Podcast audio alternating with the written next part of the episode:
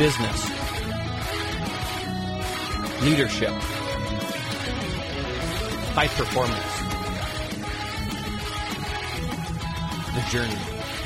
All right, hey, welcome to the show, everybody. Uh, my guest today is the CEO and founder of Rhodes Smith Consulting and also the author of Intention Building Capabilities to Transform Your Story. So he's worked with organizational leaders and individuals, including those from Nike, Sony, Netflix, and Bank of America, among many more, in uh, helping them build skills toward achieving their tomorrow and helping them master their intentions. So, uh, without further ado, we're going to dive right into it today and talk about being intentional and really um, diving into capabilities. Um, as far as an individual. So, welcome to the show, Dr. Ian Brooks from Los Angeles. Hey, Patrick, thanks for having me here. Yeah, absolutely. So, I got to tell you, I'll be super honest. I was looking through all of your information again last night and um, looking through your website, and I told my wife, she asked me, well, she asked me, she goes, Hey, who's on your podcast tomorrow? Who are you recording with? And I said, Oh, it's Dr. Ian Brooks. I said, It's a um, psychologist from Los Angeles. And I said, I got a feeling, I said, this is going to be a pretty good conversation tomorrow. I said, This guy's stuff is pretty cool.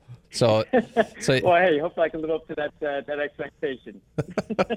no doubt, not worried about it one bit. So, let's start out right away, um, Ian. Just talking around the idea of intentions and being intentional. All right. So before we even dive into your journey, I really want to kind of set the tone for the audience listening of um, what. Give me your definition of what are intentions. What does it truly mean to be intentional? Because I think people hear that phrase, the word intentional, and everybody puts a little bit, uh, bit different spin to it.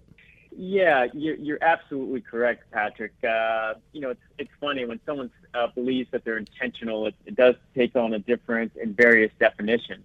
Um, for me and how I coach my clients, as well as how I navigate my own life, intention is really a state of mind um, and really driving our actions and what is actually occurring. It's not only our actions, but it's also our mindset mindset of what we think about, what we prioritize, and even what we pay attention to. Um, for me, intention is our ability to be conscious in a moment in time, to manage our thoughts, feelings, and our actions towards a greater purpose. Now, that purpose may vary from person to person, moment to moment. But as we think about intention, it's really providing a, a focus that otherwise is hidden through unconscious behavior. Um, intention is something from a feeling, emotion, and thought that allows us to drive towards our expectations and even concentrate on what we're prioritizing in that moment. All right. Yeah, I love how you bring up the idea of beliefs versus actions. You know, in, in doing one on one coaching with people in the past, and now, I mean, I work primarily with businesses. You know, we talk so much about,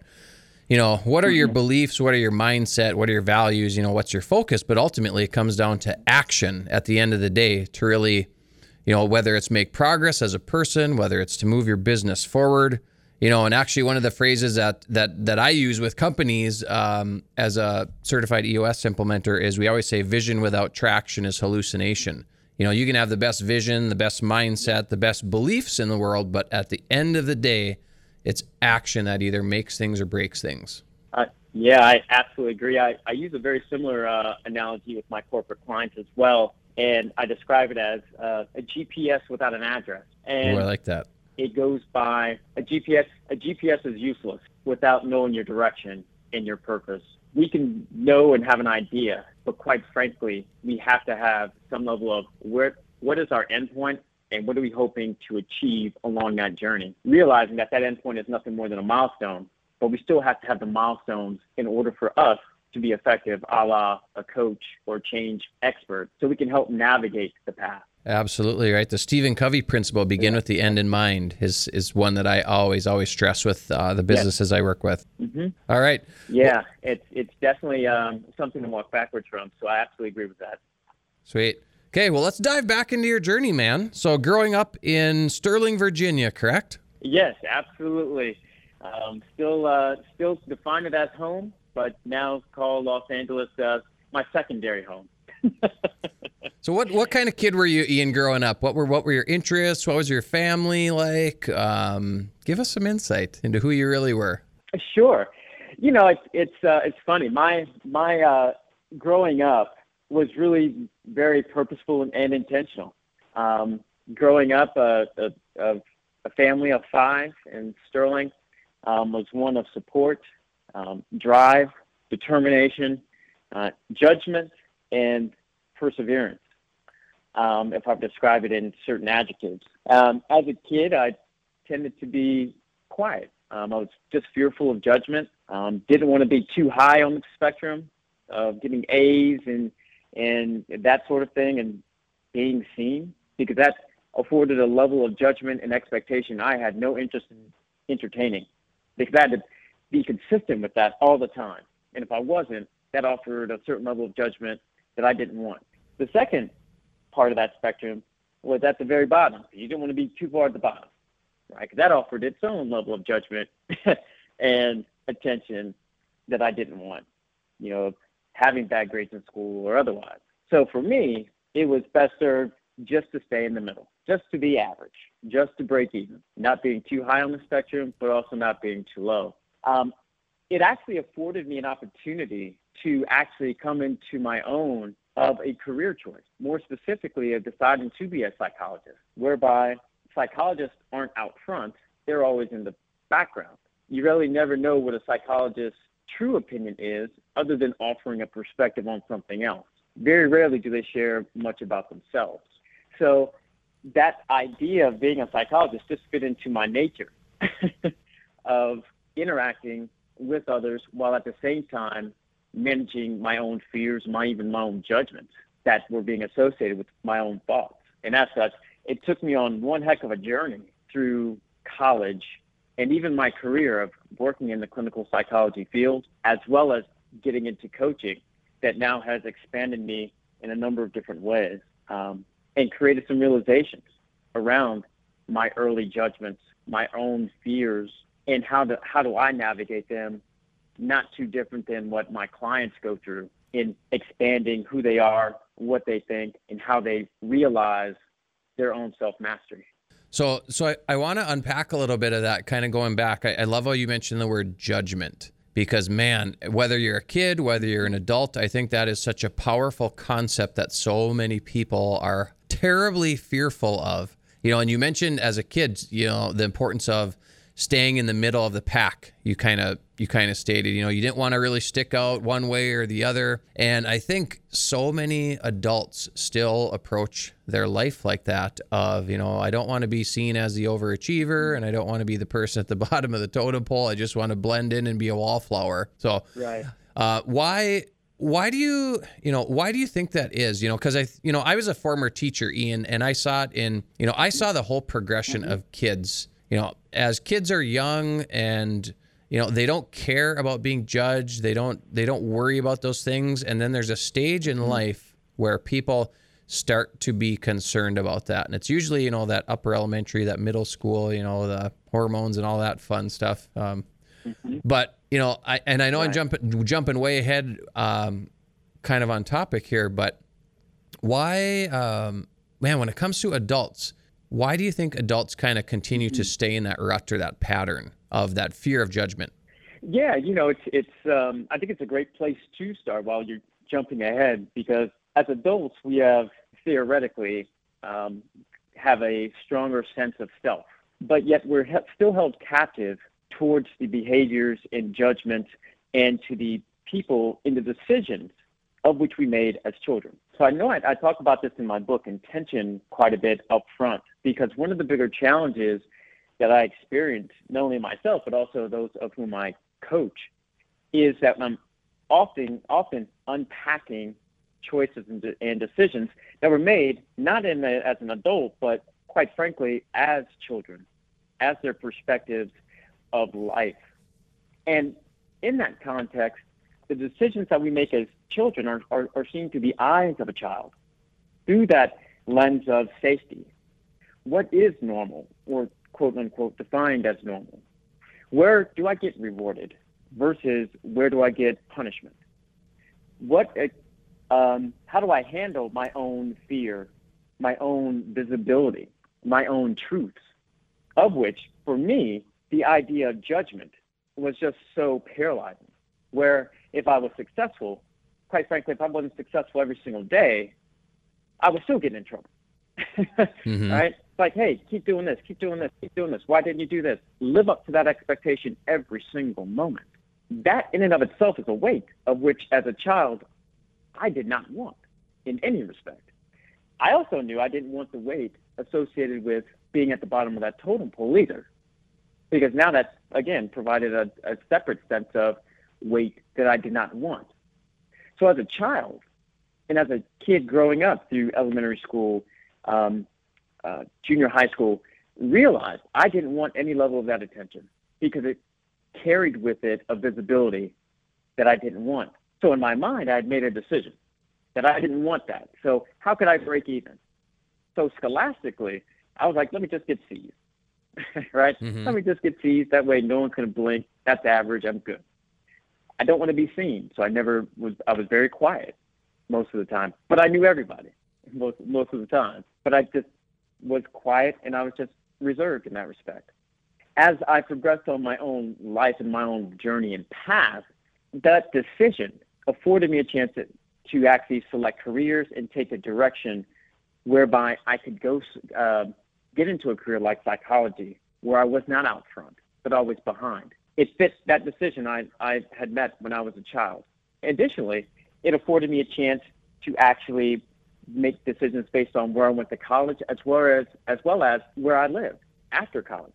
So as example, I didn't want to be seen, didn't want to be visible, didn't want judgment. People then have to know who I am. So in that respect, if I'm constantly changing, people really don't know who I am in that respect but yet I'm going on my own journey, going on my own path. And with each stop, I was developing a perspective around myself that I was formulating without judgment from others who really knew me. But yet I was just picking up, not creating each space as um, a rental versus purchase.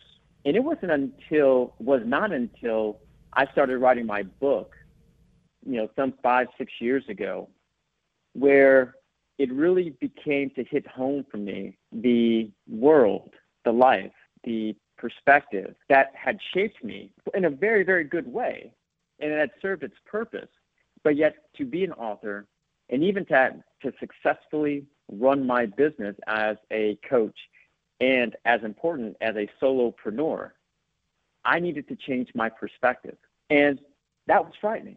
That was challenging the infrastructure of the people, places, things that had created safety and success for me in a number of different ways. But now I'm being challenged to now expand beyond the boxes I had created in order for me to be, become the person, the coach, and even the author that my clients, my readers, and even myself that I needed to be. And it was it's been one heck of a journey, that realization. Yeah, what what what was what was or what were some of the big inspirations behind, you know, starting that book and writing that book because it seems almost like it seems kind of contrary to where your mindset was. I mean, once upon a time of not wanting to stick out and just blend in and then boom all of a sudden you find inspiration you find that drive to really i mean man writing a book is that's a that's a big undertaking and that is something that can absolutely bring you to the forefront um, so what what were some of those inspirations, or what were some of the happenings, or the stops you kind of mentioned? Actually, was the word you used.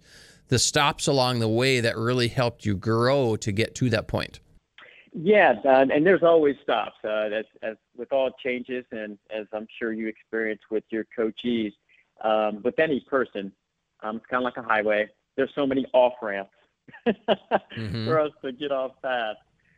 But what initially started at introduced me to writing my book started with just documenting where I saw some of the challenges that my coachees were experiencing and those who were experiencing change.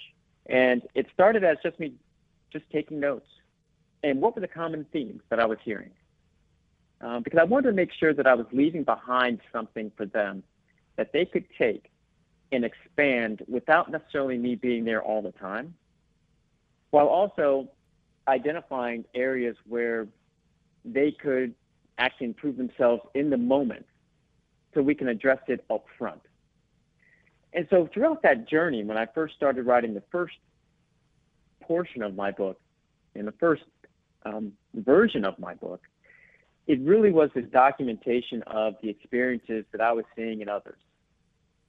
And when I was done with the first version of the book. Um, it was an audio book, ironically. And given my nature of not wanting judgment, not wanting visibility, at the time, my editor was the only person to have read my book end to end. So when I stepped into the booth to actually read my book, number one, it was extremely frightening because I had never spoken into a mic before. Secondly, given that fear of judgment, the people um, who were supporting me, in this case, the production team, would also be hearing my book and the words and the content I was laying out. And third, I didn't know if I had the right points available in the book. So I was still unsure about my own confidence in the material of which I'd written. All of that played itself out from an emotional feeling of anxiety, fear, heart racing, and it was extremely scary. Um, I felt through the process of actually going through the recording, and it was only two days of recording, I felt defeated.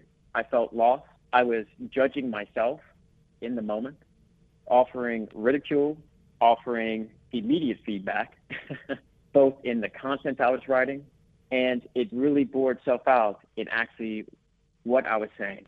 So it, so it sounds it, like those two days were extremely tiring. Yeah, so it sounds like you hadn't truly read your own book before you wrote your book. Yeah, in a sense. that was truly it. Yeah, I, and that that was truly truly the perspective at that moment. I wasn't. Um, I was my psychologist self, not the author the book needed me to be. Mm-hmm. The psychologist self was protecting my clients, not really going into depth and sharing that for the whole world to read and see, not going into my own history and background for protection, because that's not how I grew up. It's not the profession I actually so selected. And so I was actually in that booth and actually going through that, that experience in those two days, it became extremely apparent. Even more so when I actually listened to the 52 clips of the audiobook, where I was providing, at that moment, a coach's lens towards my own self.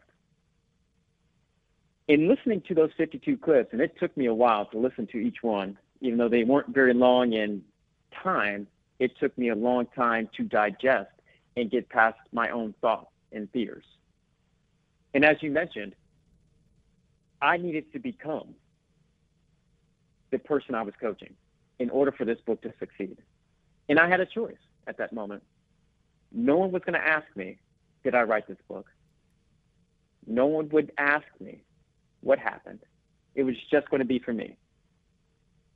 So I could stop at any moment in time. But I knew if I wanted this book to be successful, one, I had to make a decision that one, did I want to still write it? And then secondly, what was I willing to do? And in this case, was I willing to let go?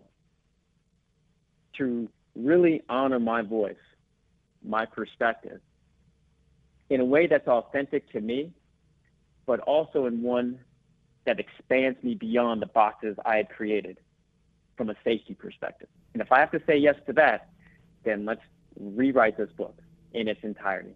And that's what I did. So I threw away everything that I had. Wow. Not necessarily literally throw away, but I started from scratch and rewrote the entire book, mm-hmm. of which now has borne itself into intention. That's awesome. I, I want to come back to that, um, Ian, because I want to tie that into what you really do with your clients now and really dive into, I mean, how you help people find intention and really build those capabilities. So bring us bring us back to mm-hmm. I mean, how how did you get to that point? I mean, you had been talking about, you know, in school as a mm-hmm. as a youngster, you were afraid of judgment, you kind of just wanted to fit in. Mm-hmm. Um, how did you get to the point of, I mean, becoming a psychologist and working with uh, the clients that you do? Sure. Um, you know, I, as becoming a psychologist really fit into being just not being seen, um, because I always cared. I cared about people's development, cared about people and who they are, what they do, and how they do it, seeing them be successful and pushing beyond their limits. It just bore itself out from an alignment perspective to be a psychologist because it really lent itself to working with a very much a diverse group of individuals from adolescents all the way to adults. So as I started my career in clinical psychology, you know, I was working with adolescents and doing intelligence testing and really being able to see who they are and what they do and what makes them them, both from a his, history standpoint, while also acknowledging, you know, when I think about intelligence testing and personality testing, and now analyzing them and looking at them in the context of a moment in time and what they know and what they see and how that makes them them, unique individuals. That then drove me to getting my master's in clinical psychology and working with adults. At the time, I worked in a 24 hour lockdown ward for patients coming in directly off the street or off the street or coming in from jail where they were actually in our ward for 14 days or supposed to be 14 days. And it's seeing how people who have a chemical imbalance, how they were navigating the world, how I was, when I was doing the individual coaching with them, as well as the group coaching and working with their families upon discharge around what life could look like and how to best support this individual. Coupling that with the children and that experience really established the foundation of awareness of the reasons people do what they do. Coupling those experiences and now expanding it to working with adults from an experience of not because of a chemical imbalance, because the individuals of whom I work with now are already successful. They're now looking to expand. Mm-hmm. They're now looking to do something else. Now that's about choice based off of a want. Whereas the adults I was working with in the ward were about a need. But what was always true was that everybody was trying to be better. Mm-hmm. And so that alignment of behavior and expectation was always consistent. And the foundations of which I write about in my book, as well as what I experienced myself, starts with a one of discovery, but also understanding who we are as individuals and providing authenticity and acknowledgement of that, not as a judgment, but a way to say yes. Yes, as in it's an expansion, not yes as it is a place of where I live for the rest of my life. And now, how does that influence us from a behavior to do something else in the future? And that's really what established my foundation from a psychologist in that ward from the clinical side, and now extending to working with air quote higher functioning individuals in the corporate space or individuals in our day to days to do something else and be better. Mm-hmm. Interesting. So I know I know you haven't always worked with individuals at like you said a high level like this. Once upon a time, you were a bartender. I know you had mentioned. Um, are you a certi- Is there a bartender certification or something that you that you have?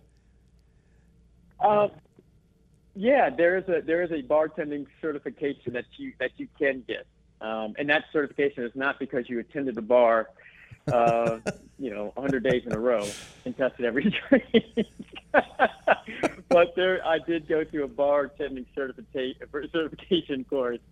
Uh, that was ex- truly uh, expansive and a lot of fun, but also led itself to what other places people can get uh, therapy. Um, no oh, better yeah. place than at the end of a bottle and in a bar yeah, my my producer Spencer and I were talking yeah. before the episode here about bartending, and we said how much fun bartending can be because the connection that you make with people and such. So, I know there were some. You mentioned that there were some insights that you really took from bartending. Um, walk us through some of those. Yes. Yeah, bartending is, um, you know, for you know, as as uh, you and your producer were talking about, um, and one thing that I always take away from bartending, and that is building that connection, as you mentioned. It's something that we, you know, when we think about people of whom, of whom we talk to, we talk to our barbers, hairdressers, and bartenders, and anyone else who might listen. You know, as I as I apply bartending to the idea of change, it really comes down to several things that I took away. The first thing was one, consolidating our movement. Um, one of the chief responsibilities of any good bartender is to make sure that we know where the alcohol is or the juices or anything that we might be using. We know where that is ahead of time so that we can make drinks in a more efficient manner. Um, obviously, bartenders or any business in, in that hospitality area is built off of the money that's generated from people coming in, while also that bartender makes money off of tips. So the more drinks you can make, um, the more tips you'll get. So in that respect, we, um, consolidating our movements is extremely important in acknowledge, acknowledgement of where's all the liquor so I can make the drinks as quickly and as efficiently as possible. Um, there's no wasted time because mm-hmm. that translates into dollars and then cents. Now, that translates into change and being intentional. We're not wasting time. We're not wasting our movements. We're not wasting what we think about. We acknowledge and we move forward.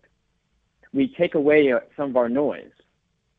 That means that as we're moving forward, that means letting go of something else, not necessarily holding on. That means expanding what we think and feel. And as such, as we're going through the change experience, acknowledging where we can consolidate our movement becomes extremely, extremely important because the more times that we are wasting our movement and our efforts, the more likely it's going to take us, one, longer to get to where we need to be, as well as it's going to take us longer um, to waste our time and energy. And we're going to potentially fall back to our tried and true areas that create comfort rather than true need. So that's one one of the one of the key takeaways that I took away from from bartending. I think the other, you know, one of the things that I think about bartending as well is that we, it's one of the things that we often need to make sure that we're thinking about is where are we testing things out and how are we using our time? And so from a bartending piece, one of the things that I learned was making the cheap mistake. So from a bartending perspective, as we're making drinks, if we have a liquor and a juice, you always want to pour your juice first. Reason being, if you overpour on your juice, you can throw that out. Versus if you pour your liquor first, while if you overpour on liquor, and that might be good for your your uh, your patrons who want more liquor, um, that alters your drink. That alters the taste. And so oftentimes you'd have to throw that out or try to readjust the drink real time. But you can save yourself that time by making the cheap mistake by first pouring the juice. Again, if we overpour on liquor, that's cost to the restaurant or cost to the bar. Mm-hmm. Again, good for patrons, not necessarily good for the structure. Now, how does that translate into the validation of change? Well, we need to make our own cheap mistakes. Where can we actually go and test out our new behaviors? Where it's what's the risk of failure? What's the risk of doing something new? I don't have to do it all, but where can I identify situations throughout my week, throughout my day, to actually test out these new things? Test out how I'm feeling, test out what I'm thinking, test out my own actions. This affords us to build confidence around what we're doing. It allows us to build a foundation, not to do it all at once, but to build. Build consistency. Because one of the challenges that I experience or see even in my clients is that they want to do everything at once. Mm-hmm. Absolutely. It's like, oh, if I just change this one thing, let's go. right? It's, um, let me just get to the end. I see the end point. I know the plan. It's time to work the path. The path is going to be the path. just work the plan. In that plan, making cheap mistakes and building and creating additional situations throughout. So we're not doing everything at once. Mm-hmm. Makes it more likely that one, you will sustain it, but you'll also build your confidence as well. So, so question for you, Ian. Why, why do you think so many people yeah. struggle with that? You know, people, because people do. People really struggle with being intentional. Mm-hmm they don't i don't think they take the they don't run with the concept of testing behaviors and like you said it builds confidence which i 100 110% agree with you know is it is it just the fast-paced lifestyle that we live we're buried in our phones we're constantly trying to achieve more by packing in more rather than stripping things away um, what's your take on that yeah i think it's a combination of all those things um, we're built on end results the ROI. And if we can't see it, we can't judge it. Thus, it's always a let's just get to an end. Let's just get to this end point. Like, yes, I lost the five pounds. You can see I lost the five pounds. Um, we are going directly to that end result. It also forces us to be vulnerable when we have to take a step back, when we have to slow down and build that foundation and that infrastructure we want to believe that this change is the only thing that we need to make. Thus, taking things in a slow, methodical, consistent way from a cheap mistake perspective forces us to have to keep thinking about the change every single day. That creates additional vulnerability for us. Mm-hmm. We're treating oftentimes the change as an end result versus a true integration to our life. And as we treat it for an, an, uh, an end result, we just rush to get to that endpoint, that finish line. Whereby, from an intention perspective, we're now looking at it from an integration into your life. So you're doing this every day. But with any change and anything we have to think about every single day, it becomes tiring. It, we're looking at it in a context of I'm being reminded that I'm not good. I'm being reminded that I'm struggling in a certain area. Mm-hmm. It affords me a chance to um, go back and say, you know what, I'm done. I put in enough effort. Or need to say, give yourself um, a break or take yourself off the hook, if you will, in certain ways, to say, oh, I just did enough. So losing the five pounds, I lost one. I did all this great work this week or the last two weeks. I, I'm, I'm good.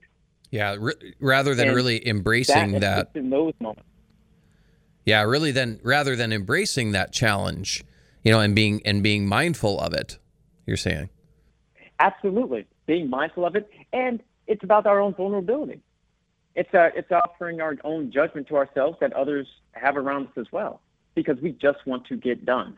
Yep. So where and that's why I think most people, a lot of people struggle. Yep. So so question, where does I mean, where do people start with that? Because I think it is so hard to be mindful, especially of man, you know, kind of backing up actually on that statement. I think so many people Ian struggle with what are their values, what's important to them. I don't think they've identified those things, first of all, to begin with, but then to be mindful of what they truly want and having clarity around that. And then constantly battering your own ego to keep it on top of mind of what you're constantly working on, constantly trying to improve is so, so difficult. It's such a hard concept for people to be really mindful and intentional about the things that are truly, truly important to them. So, where, where does somebody start with those things?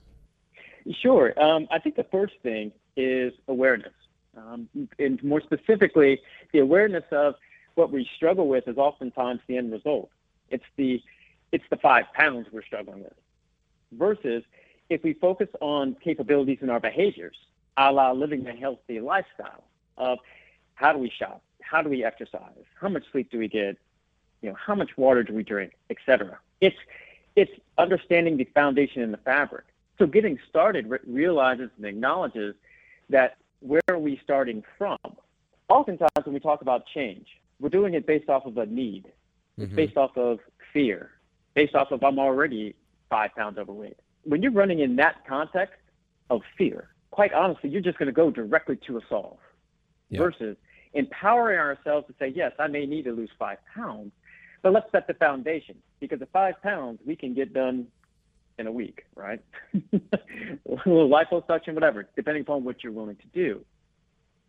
When we're talking about intention, we're talking about it from a place of empowerment, one of self mastery and building foundations of our own behaviors around that align to our priority, that align to who we want to be and become versus solely an, an outcome for a moment in time.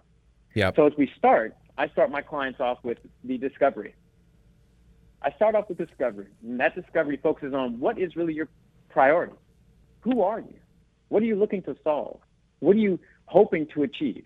Because in that moment, you, we're uncovering the fabric of who people are experiencing themselves to be and wanting to achieve. And through that discovery, and I'll just take the five pounds as an example, or I'll say five pounds as an example. It could be you want to lose five pounds. That's great. Now, what are you now willing to do? What is built into your fabric of who you are, of the reason for that five pounds? Is it to go to your high school reunion? Is it to fit into that dress? Is it because the doctor said so? What is that driving motivation? And once we understand that, we can start to uncover and discover what are some of the levers that are pulling you in that dire- direction so that now we can align it to behaviors and capabilities that are lasting rather than an isolated event.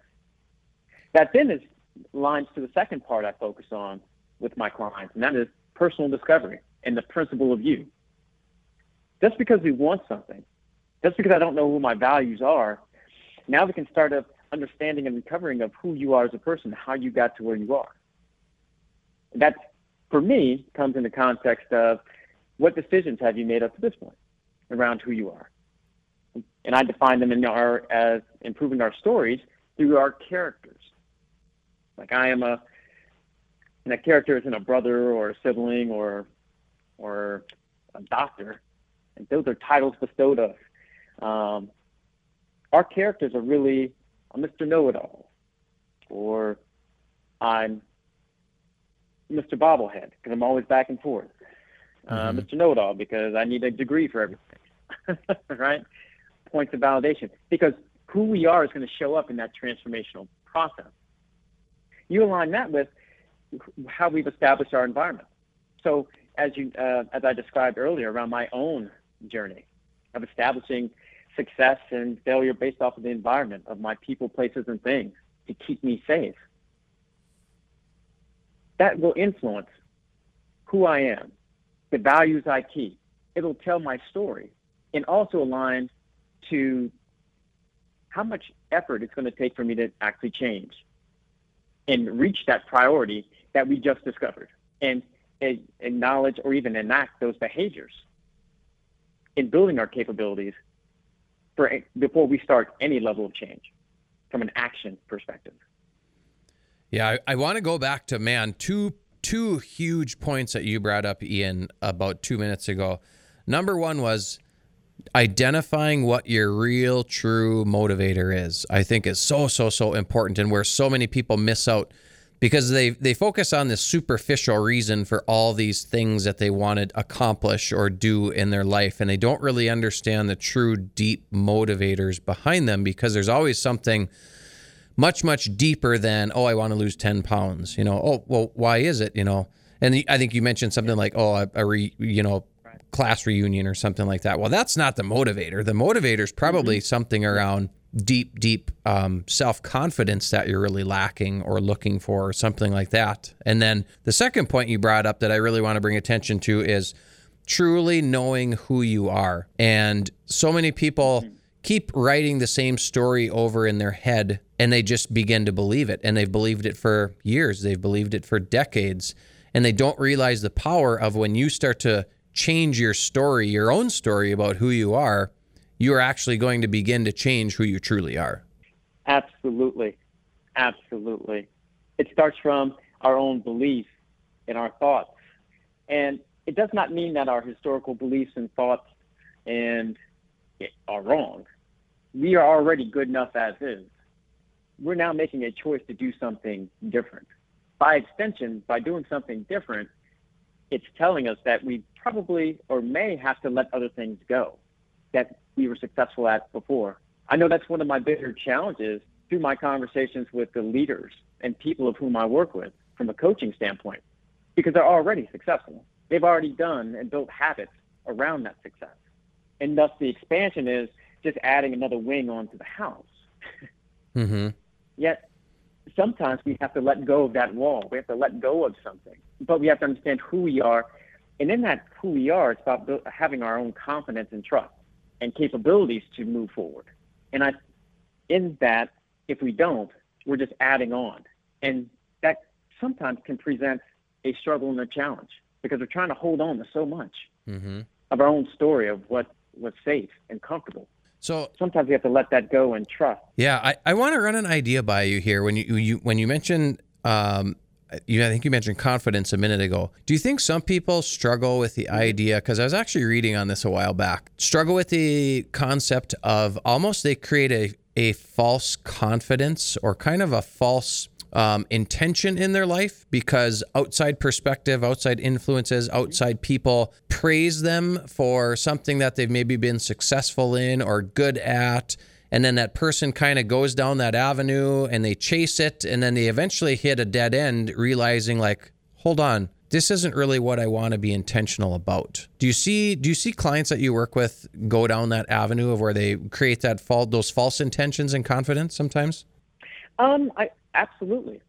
Um, and I and I just pause for a moment because it could have been the right intention for the time. Mm-hmm. Yep, true. But your intention can change and evolve. So it could have been right and took you down a path and, and says, yes, it was right for that moment in time. But so, we can always change. Yeah. so say, okay, now I have to go back and recreate new intentions. Yeah. So how, how does one redirect then? How does I mean how do you redirect? A identify that you need to redirect, mm-hmm. and then B actually do it. Yeah. Yeah. I think the first uh, the, to your first question, when someone is in that moment and says, "Oh, this isn't right for me," or "This doesn't feel comfortable," or "This this doesn't feel right," you've then already identified it at that moment mm-hmm. because it comes from the self. It comes from what you think and feel. It can't come from anyone else. It can't come from anything else. Those other things and those people and those places, they just represent a reinforcement of what that intention is. So that's the first thing. It's just being conscious of what you're thinking and feeling. Being conscious of now I'm being pushed and identifying where am I getting the resistance Am I trying to stay back in that same box that I've always been successful in and comfortable in? If that's the case, that's perfectly fine. But let's also be clear that's not expansion. Mm-hmm. Yeah, it's not so growth. That acknowledgement is extremely important. This, yeah. Um, and then the second piece how do you now take that and what do you do with it? Once you acknowledge it, it's now looking at who you are, going back to our, as I mentioned, our characters and what intentions of my actions have built up this direction of where I am now and how do they support me going forward in this new direction or path? And do they serve a purpose? If they don't serve the purpose, going back to making the, you know, uh, consolidating our movements and cheap mistakes, we can start removing some of those actions and those beliefs and replacing them with the beliefs and actions that actually support where we're trying to go. Now, obviously, as we think about our intentions and the things that we've built up in our lives, you know, being intentional means we're also being very conscious about what we're doing. But yet, if we think about our lives in totality, majority of our, our days and lives are made up of unconscious biased decisions, right? Things we just do out of habit, a la taking showers, tying our shoes, things of that narrative and varietal, we just do it unconsciously. We don't really think about it. But yet, when we're actually going and taking new intentions on our behaviors, now we're putting that to the forefront Thus, we're looking at our lives and analyzing it and putting it into a perspective that is more conscious. And we're now peeling back some of the other old behaviors and now putting new ones in there. In that, we're putting new behaviors and actions and thoughts to the forefront, realizing in those moments of downtime, we're always going to be trying to, our, our unconscious beliefs are going to draw us back to where we originally were. Because again, we were already successful, it's already comfortable, we already know what we're getting. It's in those moments that's where we start to changing change our behavior. In those moments, that's when we start to change our thinking when we're more conscious about it. And again, it's never perfect. It's not foolproof. It's a function of in those moments when we find ourselves being drawn right back to me judging myself or going back to my psychologist mode, it's a moment of opportunity to say, one, I recognize it. Secondly, I acknowledge my thoughts and feelings and saying, yes, they were right. There's nothing wrong with that, that thinking. But when we're done thinking this to myself or acting in this way, now what do I want to do moving forward to be, take one more step closer to being the person I want to be, to being better, to sharing more, to being and expanding beyond the box I previously previously was in. And that takes being conscious and doing that deliberately in the moment, in each day, in each month, etc. Mm-hmm. I love it. You bring up some fantastic questions for people to ask themselves every single day. So, what, um, Ian? What's what's the next big thing you have on tap? Yeah, um, quite a you know the number of things that are on tap. Um, I'm actually uh, continuing to launch my group coaching practice. Um, so it's now expanding to doing it a lot more um, each each month. So it actually occurs um, you know, over a course of about six weeks and meeting with a group of four individuals in um, small pockets. Um, I've been testing it out over the last um, year, and COVID has been ripe for that. So it's been a great opportunity to expand expand it in a little bit more intentional uh, format, and both uh, here domestically as well as internationally. Um, I'm also working on a, a, an additional book um, for intention, targeting adolescents and youth. Um, given my previous experience there, um, I'm recognizing some of the early questions that are being drawn based off of living purposeful lives, creating that authenticity and that voice, especially as kids are jumping directly into the workplace a lot uh, faster uh, on a more consistent basis. And uh, finally, um, going through an audiobook, another audiobook process to test myself again. for my own personal growth and execution. Love it. If you aren't growing, you're dying, man. Right? Yeah, that, that that's that's it. well, awesome. Well, Ian, you bring up, uh, man, some great points today around just the importance of being intentional and, man, really finding direction and um, and what it really takes to stop, slow down in life, focus on what is important to you and, and what you really truly want. So, uh, where can our listeners find you and follow you, Ian? Yeah, I can be found at uh, rhodessmith.com. That's R H O D E S S M I T H.com. Um, there, they can find this uh, podcast as well as um, reviews of my book, as well as access to some of the upcoming uh, group coaching that's actually taking place, as well as uh, some other feedback. Um, I can also be found um, on Twitter as well as Instagram at Dr. B underscore intention. Awesome. All right. Absolutely. Uh, everybody check check that out. Again, that was rhodessmith.com. Um, that will be in the show notes as well. Um, check him out on all those social media pages also. So, uh, Dr. Ian, thanks for hanging with us today, man. Appreciate it. No, thank you, Patrick. Pleasure chatting with you today. Absolutely. So, everybody, with that, uh, don't forget to follow the show uh, and myself on LinkedIn, Instagram, Facebook. Uh, thanks so much for listening, uh, tuning into this episode around uh, being intentional uh, with Dr. Ian Brooks. So, be sure to subscribe to rate the podcast. again, show notes, like I said, you can find those on the podcast page at patrick-metzger.com. And take a screenshot of today's show, share it with somebody, tag Dr. Ian, myself in it. Um, everybody, every single person listening this, man, we can all be way more intentional with what we really want out of life, what's important to us, and, and how to go get it. So, uh, until next time, everybody, I want to remind you to own you and the journey.